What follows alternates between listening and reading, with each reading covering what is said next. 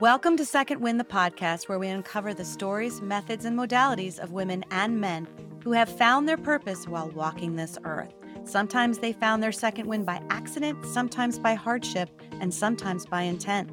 There is always something to learn from others, and really, isn't finding our own purpose what we are all looking for? I know I am, and that's why I'm hosting this very podcast. My name is Wendy Charles McGuire.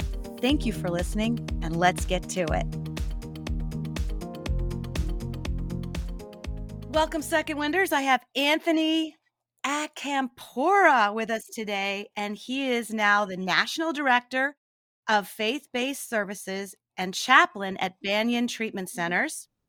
He is an author, he's a Global Goodwill Ambassador, he's a recipient of a Public Citizen of the Year Award.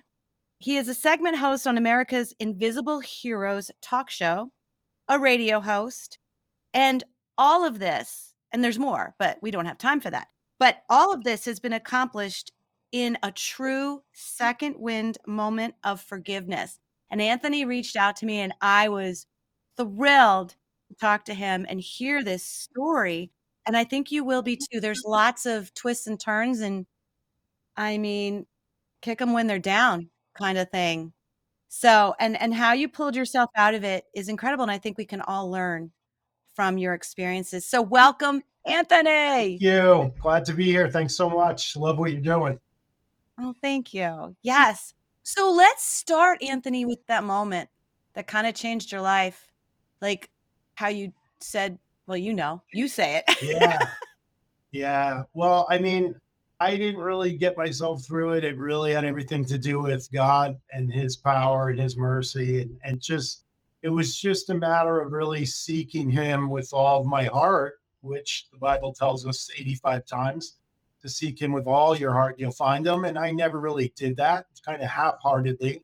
Or, you know, they call them the foxhole prayers when we're in trouble and that type of thing. So I didn't really want anything to do with him other than that until my life was in shambles and everything just fell apart. And back in 2006, five, six.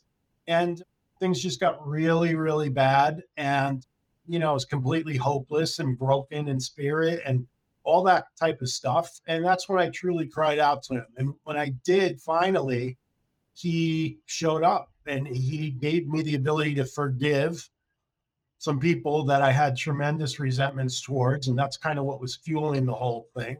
And he just gave me this peace, his peace. You know, they call it the peace that surpasses understanding right? Because it's not based on our circumstance. It's a different type of peace. And that's what I started to tap into and then started to apply his principles. And he's it's been as bad as it was for seven years, starting in 2006. It's been the last eight years have been the exact opposite. I mean, it's just the big things, the major things. He's just blessed me tremendously. And I'm forever grateful you know, for him, you know, not giving up on me and pulling me out of that ditch of life that I was in. It was a pretty big ditch. Yeah. It was kind of deep. So let's go back a little bit because, I mean, you were kind of living the high life there and you had a decent upbringing and there was church involved in your life, right? Can you tell us a little bit about that? Yeah, I grew up in Connecticut. It was, a, you know, a usual upbringing. There was nothing really bad that happened. We had to go to church. I grew up Catholic in the Northeast. And my father really emphasized that. I never was into it. I didn't really want to be there. I was one of those, what they call CEO Christians, Christmas, Easter only. And I didn't even really want to go then. I just kind of felt was guilted into it.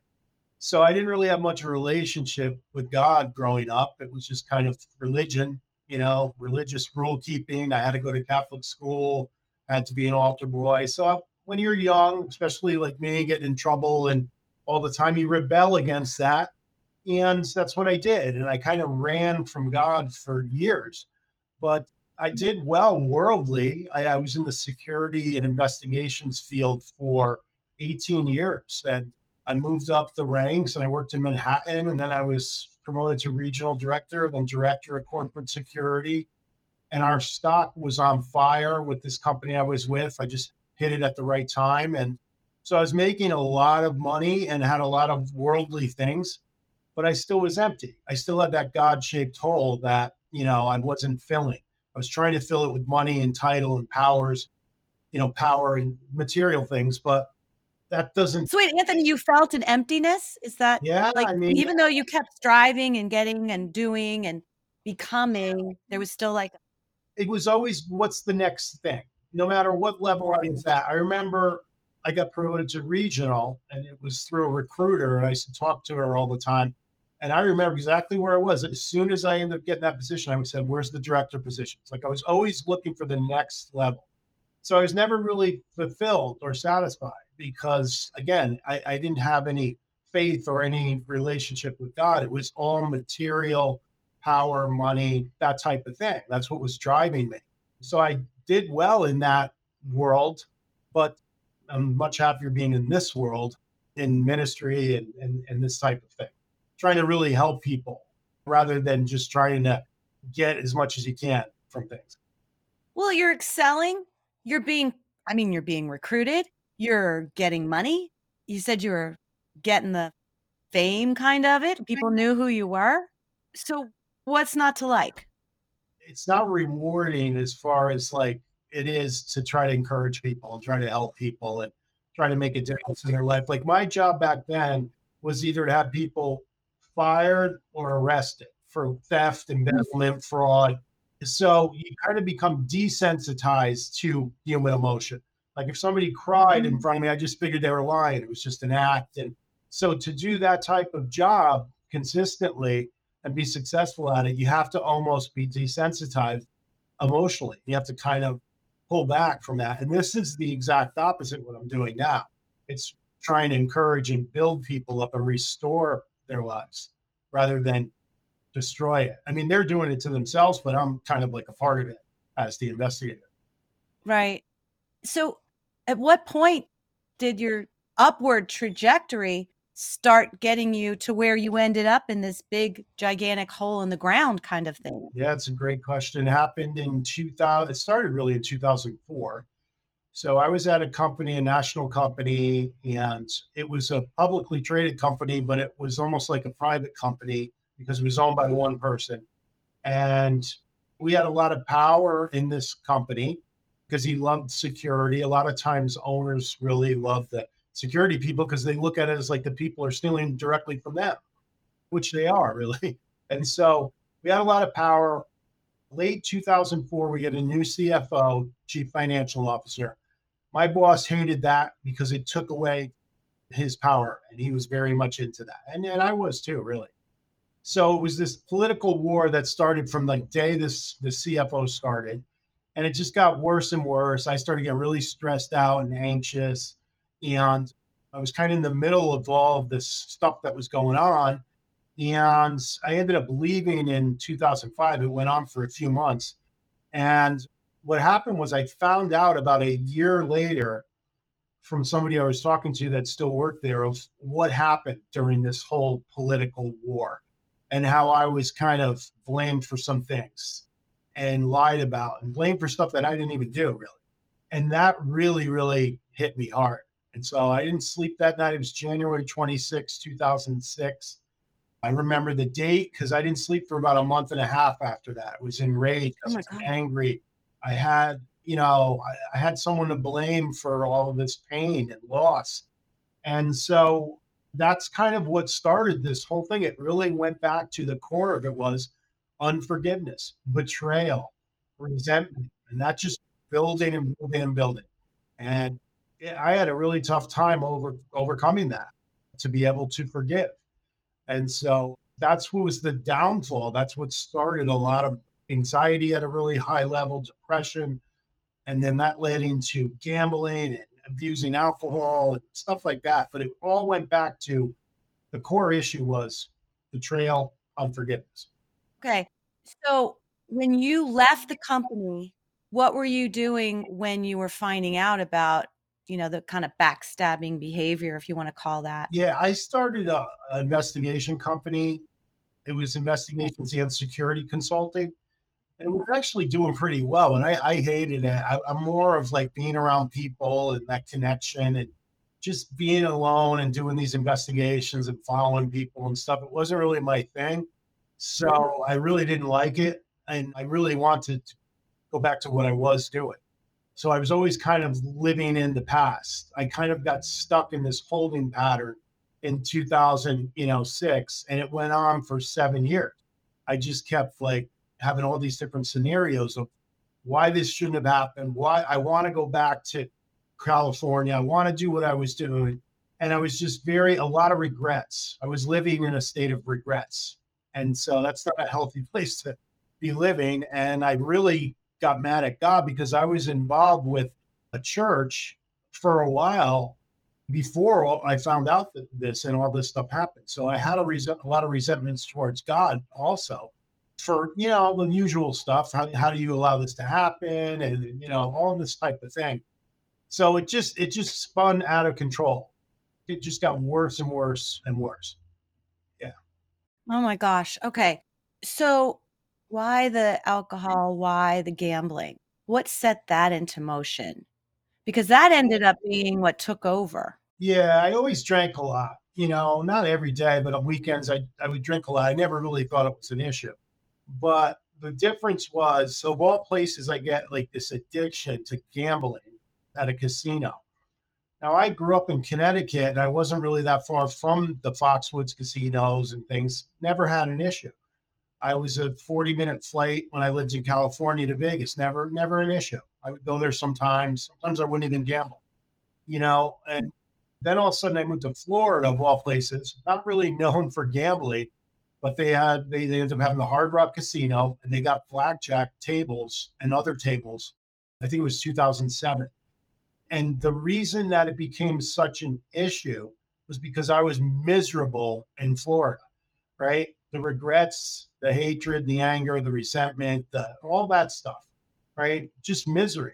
So, really, what it was was trying to escape reality, right? I was tired of thinking of this stuff. I was trying, I was tired of being so, so miserable and angry and everything. So, if I could sit at a blackjack table, we could only think of one thing at a time. So, I had to focus on what was going on there. And then I would drink the whole time too, before and during after. So, it redirected my focus. So that's why it became such an issue. It wasn't the money. I had a, it was like a perfect storm. I had a lot of money from stock. I had, I had a lot of time on my hands and I was miserable.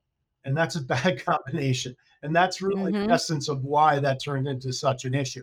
I wasn't having fun. Like, you know, you see people at Vegas on vacation with their friends, you know, they're happy, they're having a great time. And I was by myself. I was one of those degenerate gamblers that you would see at a casino.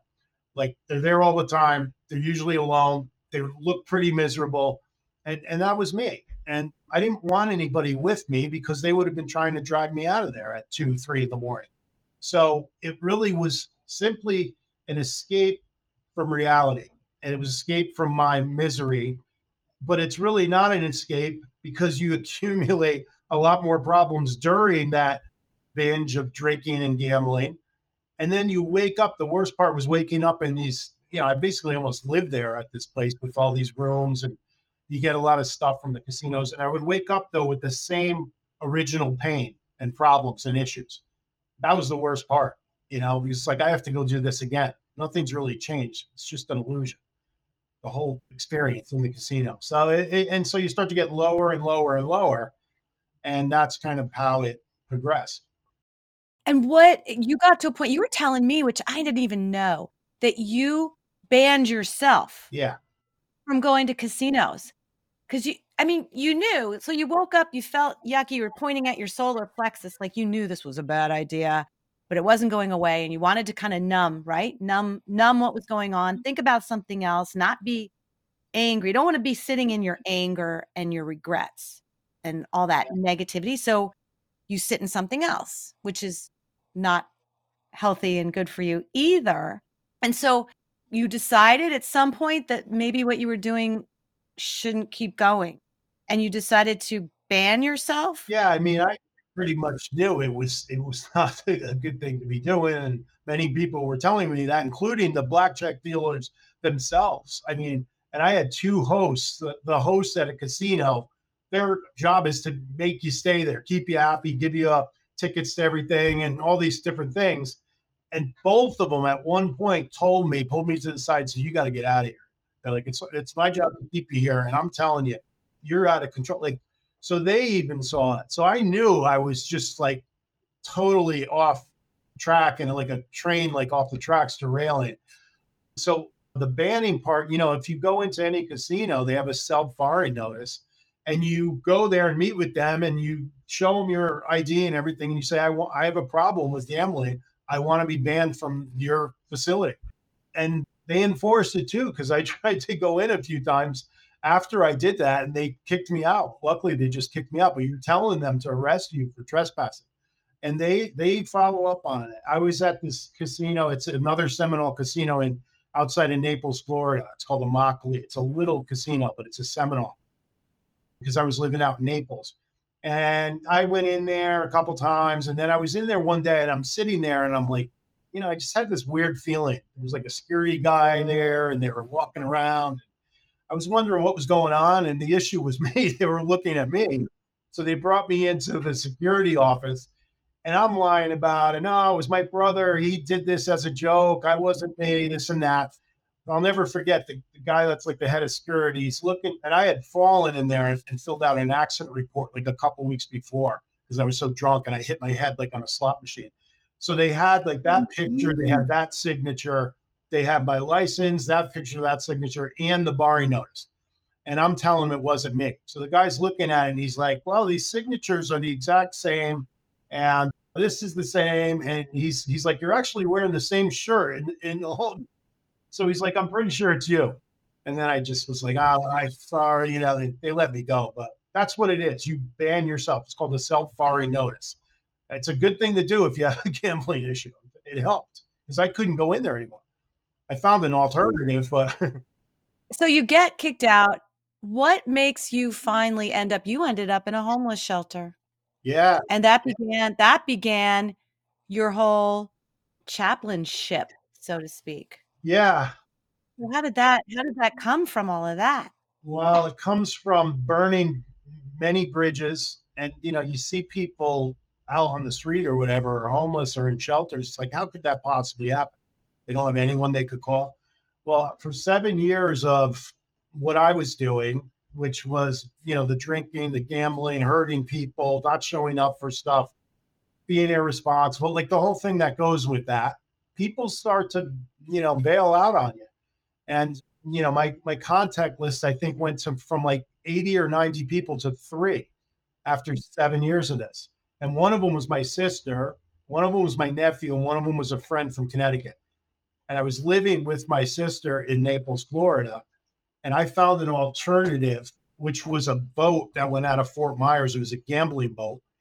And she thought I was done with gambling and everything. And she found out and she kicked me out. Like my stuff was outside. I had nowhere to go and no one to call. So I ended up in this this place. It was a shelter, but it was also connected to a faith-based program. And that's where I ended up. And that's where things really started to change for the better because I restored my relationship with God. And I was also able to finally forgive these people that I despised. So it was a huge turning point with that but it went to that point. I went from this high level corporate position in New York City, California, all that stuff to that. And that was a real, real low point. But I needed it. I needed to be humbled. I needed to go through that experience to really seek God with all my heart. Goes right back from what we were saying in the beginning. So curiosity has me thinking. So you wake up in a shelter after being wined and dined at these casinos after having all this money. And, you know, you knew you had a problem because you actually said you put yourself in a couple of rehab places, but they were like the really nice rehab places and you paid for them. Yeah. But you never really bought into it and you just left and went back to what yeah. you were doing. But it looks good on paper. Hey, I went to rehab, right? So you wake up, you wake up in a shelter, I would assume on a cot or something. What is going through your head? Well, it was actually a mat on the floor uh, in this huge cafeteria. It wasn't even in a bed. But the thing is, and I tell our clients in this program, this faith program that, that I work at, you know, the only way anybody could really help you in any of these types of places is by what you're telling them, right? They can't read your mind. It's all inside pain. It's underneath the surface stuff. The alcohol or the gambling or whatever it is, is that's a byproduct of a lot of other pain, most of the almost always, right? So I wasn't dealing with any of that when I was in any of these places because it was too painful. And I didn't have my fallback, you know, plan, which is drinking to numb the pain and self-medicate. So I would just avoid it. So I'd be there and I would pay a lot of money. These places were expensive, and that was back then. It wasn't through insurance, it was private pay, and I had to pay for these places. And I would do basically nothing in there. I was just there. So it went on. I would leave, and then a couple of weeks later or whatever, I would end up right back in the same situation because that all that pain, the resentment, the betrayal, the hatred was still there. So the whole thing is you have to go, it's counterintuitive because we're used to numbing and medicating the pain. And with this stuff, it's like, no, you have to go towards the pain, go through it, process it, talk about it, get it out. And that's how you start to overcome it. And it's not easy. It's not a fun process by any means, but that's the key, I think. Yeah. So you wake up on this mat, and what are you thinking? Oh, man. It was just, it was like a nightmare. Like one of those nightmares when you're, I don't know if you ever had these anxiety nightmares and you're like running or you're trying to get somewhere and it's like mud and you're just not going anywhere. Like I felt like I was in like this unending nightmare. It did, it was like surreal, you know, a lot of the times it was like another it was like watching a horror movie you know i just i was just kind of like i couldn't believe how things went so bad so that was some of it and then you connect with some people and it's like there was like pharmacists in there there was regional directors of sales there was it wasn't people like that you would think would be in there it was people that something went wrong they got divorced their wife cheated on them or they lost their career or whatever and they just kind of went off the tracks. And so it wasn't really as bad, other than the bed bug attacks. It wasn't as bad as you might think, and that was bad. Bed bugs like us, they're parasites. It's gross, but they like a certain type of blood type, and I was the blood type. Oh my god! And you were on the ground. Yeah, and learned this from the exterminator because he came in and he was like, he goes, the only nest less than ten feet from the host, and I'm like, what's the host? He goes, you are. He goes, they like your blood type. So he looks up there and they were like right above me and they would come down at night. It's terrible. But I ended up in Naples Hospital twice from bed. I had welts everywhere. I was like allergic to them too. It was brutal. So that was pretty bad. I mean, it's most people don't even believe it, like if you tell them, but that's what happened, you know. And you had what I found in all of my interviews, there's always like a key person or a key thing that you don't even realize until you look back and you go, ah, that changed everything. You had that person. Yeah. Yeah. Well, it's interesting. Like when you go through a lot of traumatic stuff and a lot of storms, you don't really realize what you had until you start losing things. Right. And usually the people that we're dealing with that are that are in our program and i went through too i didn't really kind of take people and things for granted right and just peace of mind. That's all I used to pray for. I didn't care about money or titles. I used to, I couldn't sleep. I, I was up. I hear the garbage men coming at like five in the morning. And my prayer was not that there's anything wrong with doing that, but I was into all the other type of stuff, the high level stuff. And I was like, God, just let me do that. I will do anything just that peace of mind, just to be able to sleep, just to be not tormented by my own thoughts. Wow. So so I took that for granted and, and a lot of other things. But yeah, I mean, I have three sisters. One of them stopped talking to me early on with this whole thing. It's like I'm two months into it. Just she still doesn't talk to me really. That hurt a lot. And I had two other sisters that went through this whole thing with me every step of the way. And I was I was so out of it. Like when I would go to some treatment center, one would be sitting in front of me on the plane and the other one behind me. Like I wouldn't even be able to find my way through the airport. I was so depressed. I was so anxious. I was so, I mean, it was it was brutal. So they really came through for me big time. And you know, I always have to go back to without God and without that faith and without Him showing up And, you know, I don't know where I would be. So I owe it all to him. And people always ask, How'd you get past this? How'd you get past the depression, anxiety, all this pain? And I always point to him because he was the only he was the only way out of it. You know, there was no other ways. I tried every possible thing you could think of.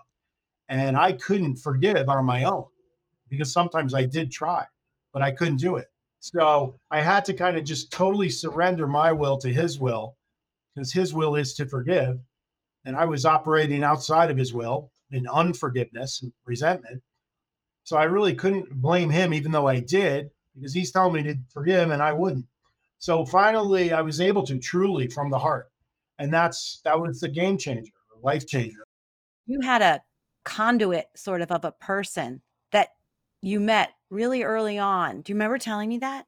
I was like, oh, that person changed everything for you in the program. And he said, hey, you should come to talk to one, of, come to the meeting or something. About the doctor? Yeah. That's why I take these notes so I can remind you of these important people in your life. Yeah, no, there was been people. I had a pastor that really stood by me. This guy, Pastor Rick. I used to talk to this guy for two, three hours a day, no matter what. He really helped me a lot. But I, yeah, I was in I was in Naples Hospital. My plan was to go like into a state psychiatric hospital for the rest of my life. Like that was really my plan. I didn't want to live. I didn't want to be here anymore. I couldn't do it anymore. I mean, this was like seven years of this stuff. And I told him that, and I could barely look up. I was so messed up and down and everything.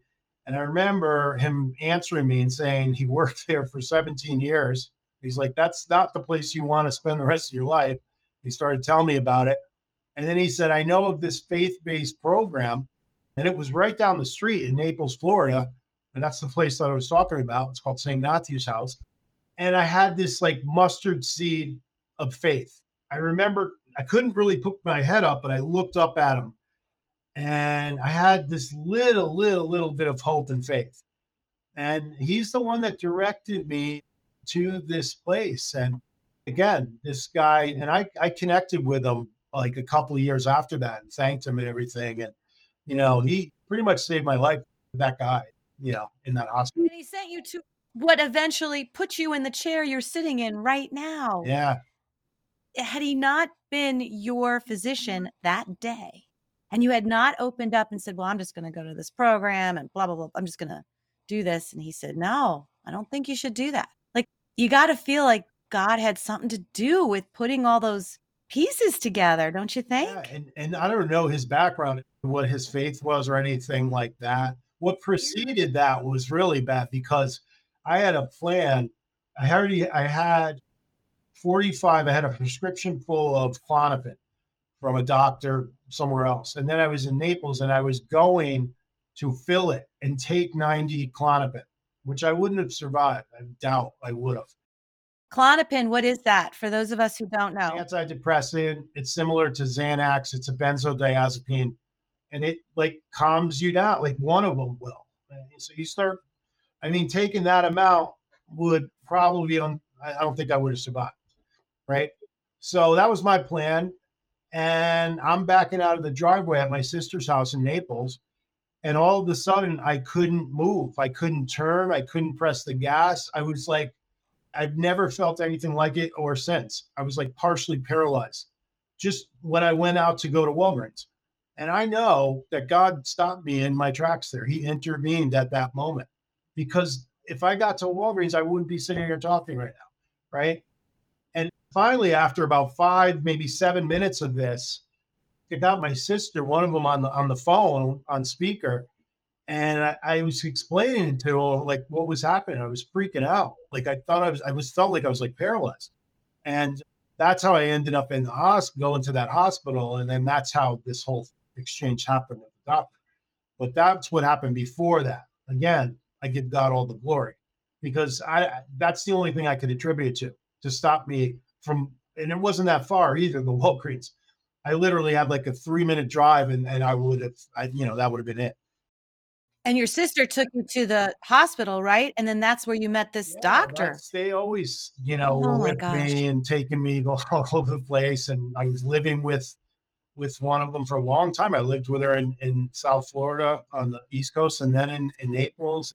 Man, put her through hell. It was, I don't know how they even did it, but that's what families do, you know. Most of them, you know, some of them don't, but they go through a lot of stuff and a lot of pain. That's why I was saying. That's why there's a lot of shame and regrets for putting our families through the stuff that we do, you know. But we're just really hurting people out of our own hurt, out of our own pain.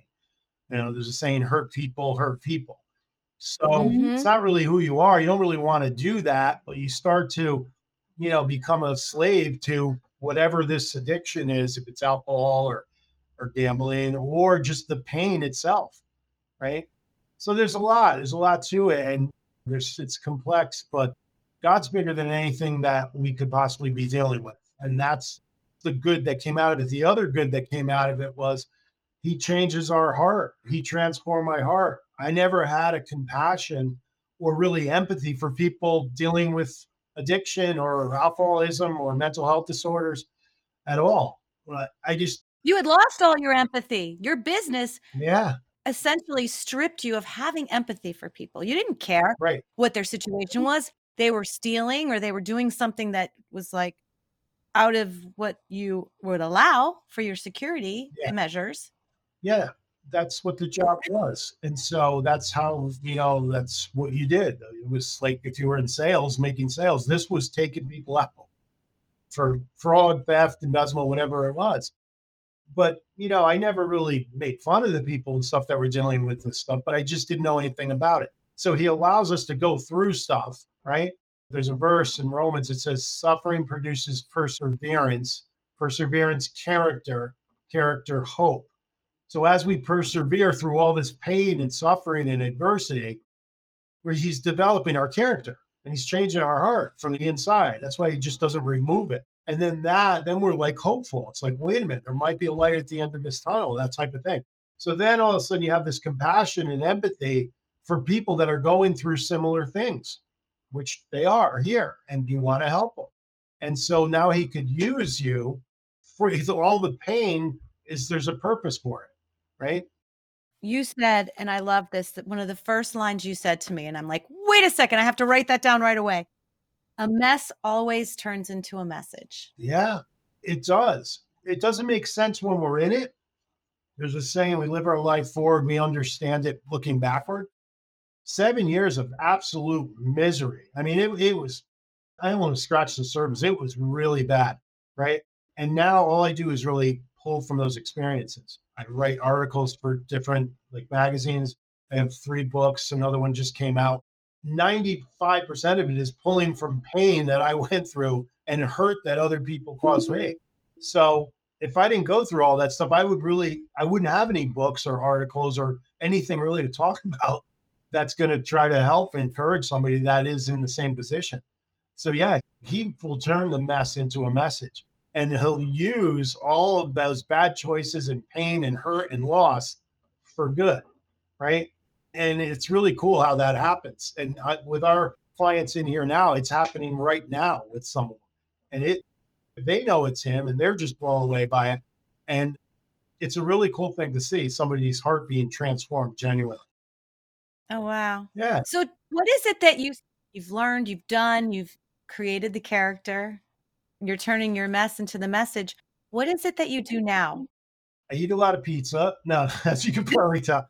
Yeah, well, I do. And I speak at different events and things like that. I'm going to be speaking at this faith leadership conference in Jacksonville in November. I'm a chaplain, so it's like I do ministry. I meet with our clients at, at Banyan Faith and Recovery Program. That's where I'm at now. It's in South Florida. It's a substance abuse and mental health program, right? And we have 15 of them throughout the country. But the faith and recovery program is here. So I meet with them individually. I do some groups, I do some outreach, and it's an awesome thing because I need to be around this myself, right? It helps me. It increases my faith watching them and listening to them. I do a devotional group each morning. We read out of a devotional. And there's a lot of people that come to it not that aren't even in our program. And you know, all I'm doing is really commenting on what they're saying. And I'm just like so encouraged. And I don't even really know them. I only know them of how bad they were when they first came in. You know, they're talking about stuff that it's a lot worse than, than that. So they're like, I mean, they we just had a baptism on Saturday. A lot of them got baptized at the beach. They're going to church now. They're reading the Bible. They're praying. And they say that. They're like, I've never done this before. I never wanted anything to do with God. I hated God. Like, and here they are telling other people about this program and just they have joy, they have peace, and it's his peace, right? And that's what I was talking about before. He's filling this hole that they always had. This girl just said it this morning. She always felt empty. She always felt lonely. She always felt, you know, just like an outcast, you know, from society. And when you realize that you're not an outcast anymore, God still loves you. He still has a plan for you. He still has a purpose for you. It's hopeful. It's encouraging to them because they may not have heard that before, right? I'm so glad you said that because I find, like, we were talking about how you kept striving more and more and more, and the hole was still there. And you thought, well, maybe if I get the directorship, or maybe if I get more money, or I get an increase, or I get stock options, whatever it is, and you think it's going to fill mm-hmm. that hole. And I think many of us have been in that situation. Well, if I could just live in that neighborhood, if I could just have that house, you know, if I could just have that person or that title or that thing, then this this feeling of not having enough or not completeness, I guess is a good way to say that, goes away. And then all of a sudden you realize it's not, no matter what you achieve. And you can keep achieving and keep buying and keep growing and keep doing these things, but that hole's still there. Yep. And you're saying exactly what George Dillard said on this podcast and a few other people as well is that all that ails us, everything that we find that is wrong or how we're feeling is because we haven't found God. Do you feel that way as well? Absolutely. I mean, that's it. I mean, we're created to know God and go out and make him be known. Like, I mean, that's really the way I look at it. And I, I always knew there was something missing. I, I, couldn't really put my finger on it, but that's exactly what it was. I, I, used to host a radio show called Faith and Recovery, and it aired in Atlanta and Orlando on a couple different stations. But I had this guy on there one time. He's the director of spirituality and mental health programs at Harvard, at McLean Hospital. He's a Harvard professor, Dr. David Rosmarin. The guy's amazing. I've known him for a long time. But this was right around the time when there was a lot of suicides in Hollywood. It was Kate Spade, Anthony Bourdain, and there was just like a lot of that stuff going on. And like what you just said is exactly how I look at it. You hit the top of your game, whatever industry it is, the CEO making 20 million a year, or in the music industry or movie industry, and you get there and you realize, wait a minute, I thought this was going to make me happy and give me peace, and I still don't have it. And then this downward spiral starts because it's like, what else can I possibly do? They don't have God in their life, right? And they think, like you said, that title, that movie, that song that comes out or whatever. And I asked him about this on the show, and he was like, that's exactly it. And he's dealing with this all the time because this is a really high, it's one of the top psychiatric hospitals in the country. It was the number one at one point, McLean Hospital. And he said they'll come in, they're making millions of dollars a year, they have all this fame and power and everything, and they're still empty.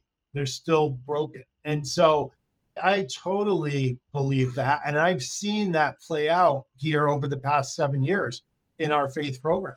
We got a, a guy from NASA that was in here.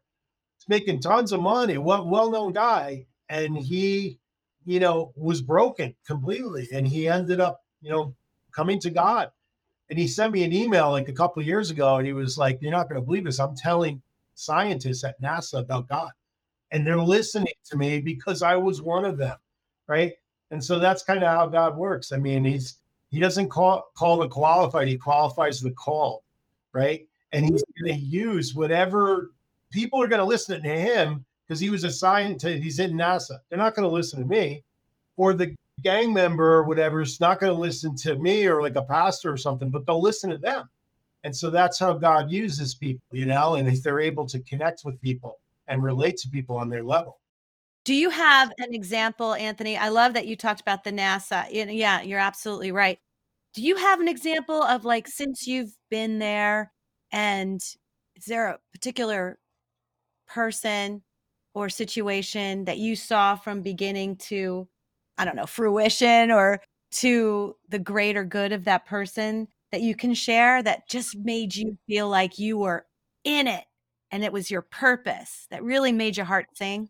Yeah, I mean, there's so many examples, I bet. which is really incredible. I mean, sometimes you have one or two, and it's like there's one guy. What I love, and it's just happening right now too with a few girls that are in here. When somebody's not really into this, or they don't believe it, or they're you know agnostic or atheist, or we get clients that are involved in a lot of occult activity, and we've had 25 year Satanists in this program, Santeria, like all these different things. And people are like, why the heck would they be in this program? Well, because to them, they know God's real. They know Jesus is real. It's you don't have to convince them of that. They're just on the dark side of it, and they know He's their only hope, right? And that's why I encounter them a lot.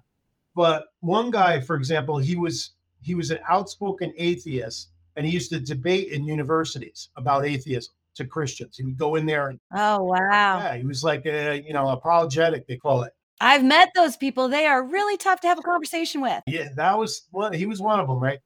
So somehow he ended up in our program. This is a few years ago, and he really didn't want to be, but he was here and he stayed. And then he comes into my office like a week into it. And He goes, "Something's going on here because every time I try to leave, something will happen spiritually. Like we call them God incidents. They're not coincidences." But he started like telling me about different things, like he would try to walk out or something would happen. And then he got into it more and more. Then he got baptized. His father came out and got baptized with him, which is a whole nother God story because they hated each other. And then he had a tattoo on his arm, which was some type of atheist like logo, right? And at the end, when he finished the program, he said, I'm going to keep this atheist thing, but I'm going to put a line through and put a cross above it right, on his arm. That's how committed he was to atheism. And that's how committed he was to Christ now. And he actually sent a picture, he actually did it. So that was talk about somebody that was completely transformed and changed. I don't have the capacity to change someone's heart. I just, I don't. None of us do. None of the staff does anything. God does, right? All I'm doing is kind of directing traffic here and trying to encourage people and tell them about stuff I went through and what God could do in their life and that's it. But he's the one, God's the one that's actually transforming their heart, especially a guy like that. So that was an example of somebody that was completely, genuinely transformed from the inside out that didn't even want anything to do with this in the beginning, like most of them don't. Like I'll go downstairs when somebody comes in. A lot of our clients just come here. They don't even know we have a faith program. Probably about 20 to 30% come here for the program, but most of them don't. And 90 8% of the time when you say a Christian program, you have a faith based program, like, no way, no, I don't want anything to do with that. I felt a lot of guilt. I felt a lot of shame. So that's what that's their initial impression. And then when they start talking to people in here that had the same impression, right? And it's not about judging and condemning and all that stuff. That's not how Jesus taught. So once they, you know, they realize it's not that, then they they come in too. And they also are encouraged by whoever's telling them because they're like, I knew this girl two years ago and she was horrible. And now she seems like she has peace and joy and she's telling me about God. Maybe it'll work for me. So that's how that's how it works. Yeah. That's amazing. And then you decided to write books. Tell us a little bit about your books. What are their names and what's the purpose? First book I wrote, I didn't know I was writing a book. I was a chaplain at a different pro- company. And I used to just write these little stories you know, and, and then I would print them out. And then I started emailing them out, and people would say, You should get this published. Stories about what, Anthony? What were these stories about? Just like things that I've gone through, forgiveness, gratitude. You know, it would have a title, it would have like a little paragraph story, and then it would have like a Bible verse and a prayer. It's called Impact Devotion. It was kind of like you were journaling an incident and then yeah. referencing it to the Bible kind of thing. Yeah, that's what it was. It was like a little devotional, like little stories. And then, like a couple years later, I think it was 2017, I wrote a testimonial book, which is this. It's called Overcoming Emotional Obstacles Through Faith, right? And this was a book of testimonies, of stuff that I went through, some of the stuff I mentioned. So there's unforgiveness in here, there's depression, there's resentment, all that stuff. So that was that one, which I like that one the best out of all of them. And then the third one that just came out in May of this year. is called Finding Hope in Hopelessness. And this is a faith based and clinical conversation on overcoming adversity. So, the COO of Banyan, the chief operating officer, he's also a therapist, licensed therapist. He writes the clinical conversation about all the different issues anxiety trauma you know stuff that we deal with here right? And then i write the faith perspective the first chapter is hope right? So that's him and that's me. And actually i just got up there's the frankfurt festival something they want to feature this there in germany in october so we've been getting a lot of good feedback there's also universities that have this book to get like for their professors and stuff because it's good because you have both perspectives. So even if you don't believe in God or don't have any faith or whatever, you could still read the clinical approach to all these different things. But it's like a conversation, so it's kind of all intertwined. That's amazing. Would you have ever thought years before that you would ever be writing faith-based books and having them in a university? Not at all. No way. It, oh my god! You know, and no, no, most people don't even believe it either. you know, I, I wasn't the greatest of students. I didn't finish school until 2018. I got my master's, but you know, I was always in trouble. I was always, I would have the same thing on every report card. Yeah, he has the brains, but he doesn't apply himself. He's always in trouble. And I never really wrote anything other than like investigative reports and incident reports and stuff. But I think when you go through a lot of stuff, you have a lot to pull from and it's really just like from the heart and it just flows out. So i mean anybody can really do it. I mean if you've especially if you've gone through a lot of adversity. So yeah. But no i've never thought ever thought that i would be doing that type of thing. You can't say the wrong thing to the right person. You can't say the right thing to the wrong person. Yeah. Exactly. Right i heard that yesterday i thought that was amazing so what's next on your plate? Like, where are you going now? What are you thinking? I'm just, you know, whatever God has for me, whatever doors open. I love working with Banyan. It's an amazing company. The owner's a devout Christian. He's the one that wanted this program. It'll be seven years in October. You know, I just, I don't know. I didn't think I was going to write a third book. I was like, no way I was going to write a third book. It's a lot of work. And you know, I have a publisher in Oregon, Wipf and Stock Publishers, and, and they did all three. But it's just, it's so fulfilling trying to encourage and seeing these changes in people. I don't feel the need like I used to when I was in security. What's the next thing? Where's the regional position? Where's the director position? Where's the VP position? I really don't feel that at all because I'm fulfilled and, you know, with what's going on here. But whatever it is, whatever the opportunities are, I almost always, you know, I never turn down like whatever platform it is. You just open to whatever comes your way. Yeah. Yeah. It's worth it. I mean, you know, uh, so I, like I said, like this, I get emails because my email's in this book, this one in particular. And I'll get messages from like a mother from who knows where, like Minnesota or like Nebraska. And they're like, my son's never read a book in his life. He hated God. Now he's going to church and he, he reads your book like every night, like stuff like that. It's like, wow, you know? It's amazing. Yeah. So I'm sure you still have days that, I mean, we all have these days where we're like, here I go again. I don't know, looking for some strength, looking for some something, some extra energy or a little bit of a motivational plug. What do you tell yourself? How do you how do you keep doing what you're doing every day? Because it's pretty selfless. Like you do the devotionals every day. You're there for people if they need you, whenever they need you. You probably can't time that up very well all the time. How do you keep going? Is there a mantra or anything you say to yourself? I have people in my life that are encouraging, and there's always going to be adversity. There's always going to be struggles and different things that come along. But it, I really rely on, I go to God with it.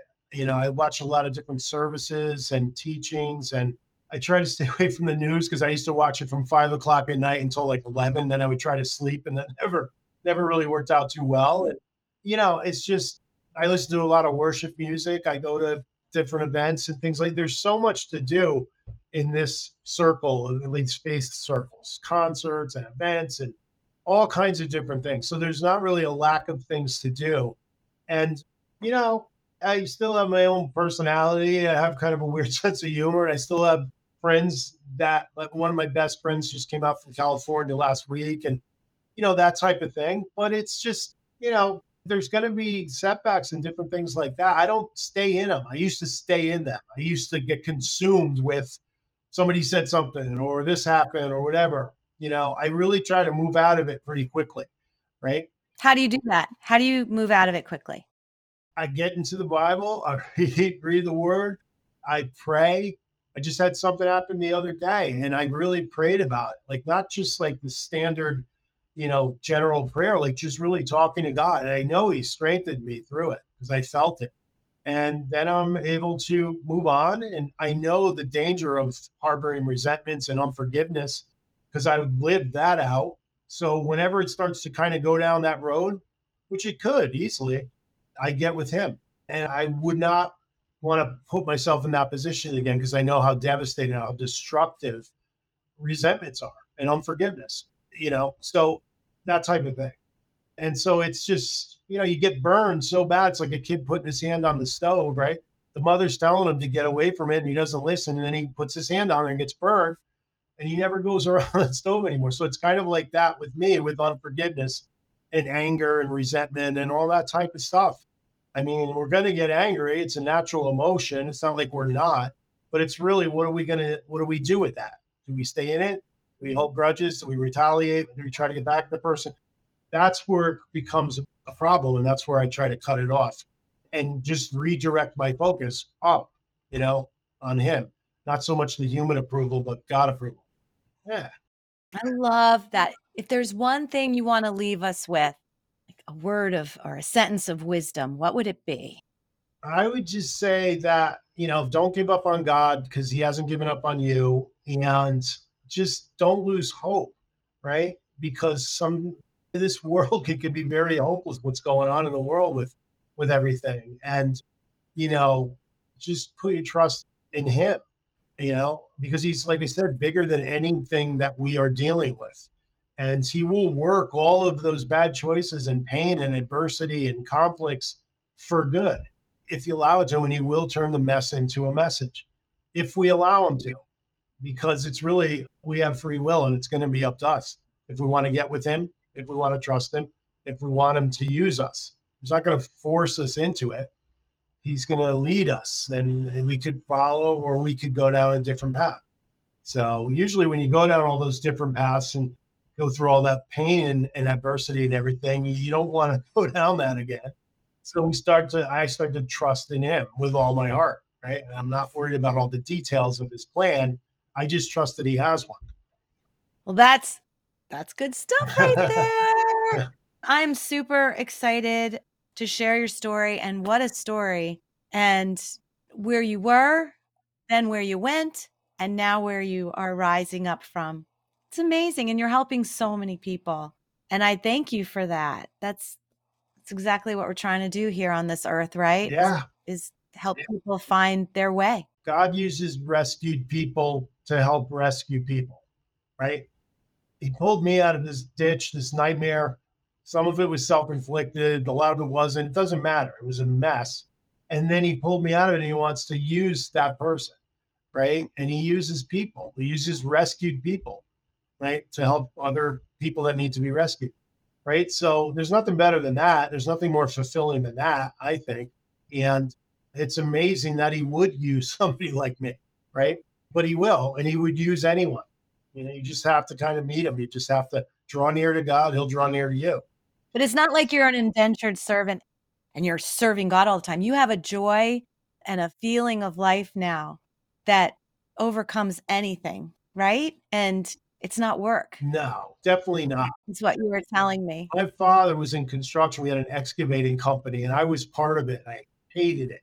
You have to be up at like five in the morning. I was digging like ditches and getting stung by bees and stuff. That was work. This is like I have a three minute commute to go talk to people about God and stuff that I went through and try to encourage people. And I mean, it's really doesn't seem like work at all. So I'm like totally blessed to even have the opportunity to do this and then to serve him and try to, you know, lead people to him. And, and, you know, it's not overwhelming and it's not like Bible thumping and everything, but I have to say what it is. And, you know, because people ask all the time, and how did you get past all this stuff? Because they're in it right now. And I tell them it's him. It really, it really is a surrendered heart and trusting in him, and, and he'll show up. And then he'll use you too. He's looking for people to use. He doesn't have a lot to choose from, right? Well, Anthony, I thank you so much for your time today. I so appreciate I so appreciate your candor, your honesty, and sharing your story. And I know it's going to affect many, many people who listen and maybe make people think a little bit more about, hmm, maybe I, I should open my heart a little bit more. Maybe I should look up instead of looking out. I love how you said that. So thank you so much. I think you said it. I don't think I said that. I don't know. Think we said it together. It was a combo. Something like that. But thank you for what you're doing because you're you're blessing people and you're encouraging and I mean, it's amazing. I love what you're doing. When I first saw it, I was reading about it. I'm like, this is this is incredible. I want to get involved with this. So keep keep so doing much. what you're doing because it's it's having an impact. You know, there's no doubt. That's the goal. That's what I'm going for. but I just love meeting people like you and creating these new friendships. I feel so blessed because I've met so many cool people doing amazing things that I can really get behind and respect and you are in the tribe, my friend. Awesome. All right, the inner circle. Remember that, like from Meet the Parents with uh, De Niro. When he used to always talk about being out of the. Yeah, gotcha. That's funny movie. All right. Thank you so much. Until next time, breathe in your second wind. Thank you for listening today. I hope that something you heard made you smile, made you think, and made you feel. If these incredible stories empowered you, awakened you, or left you feeling inspired, Make sure to share with a friend and write us a review on iTunes so we can continue to change lives through this content. Make sure you tag us while you're listening on our Facebook group, My Second Wind, or hit the link in the show notes to join the conversation. Until next time, go ahead and breathe in your second wind.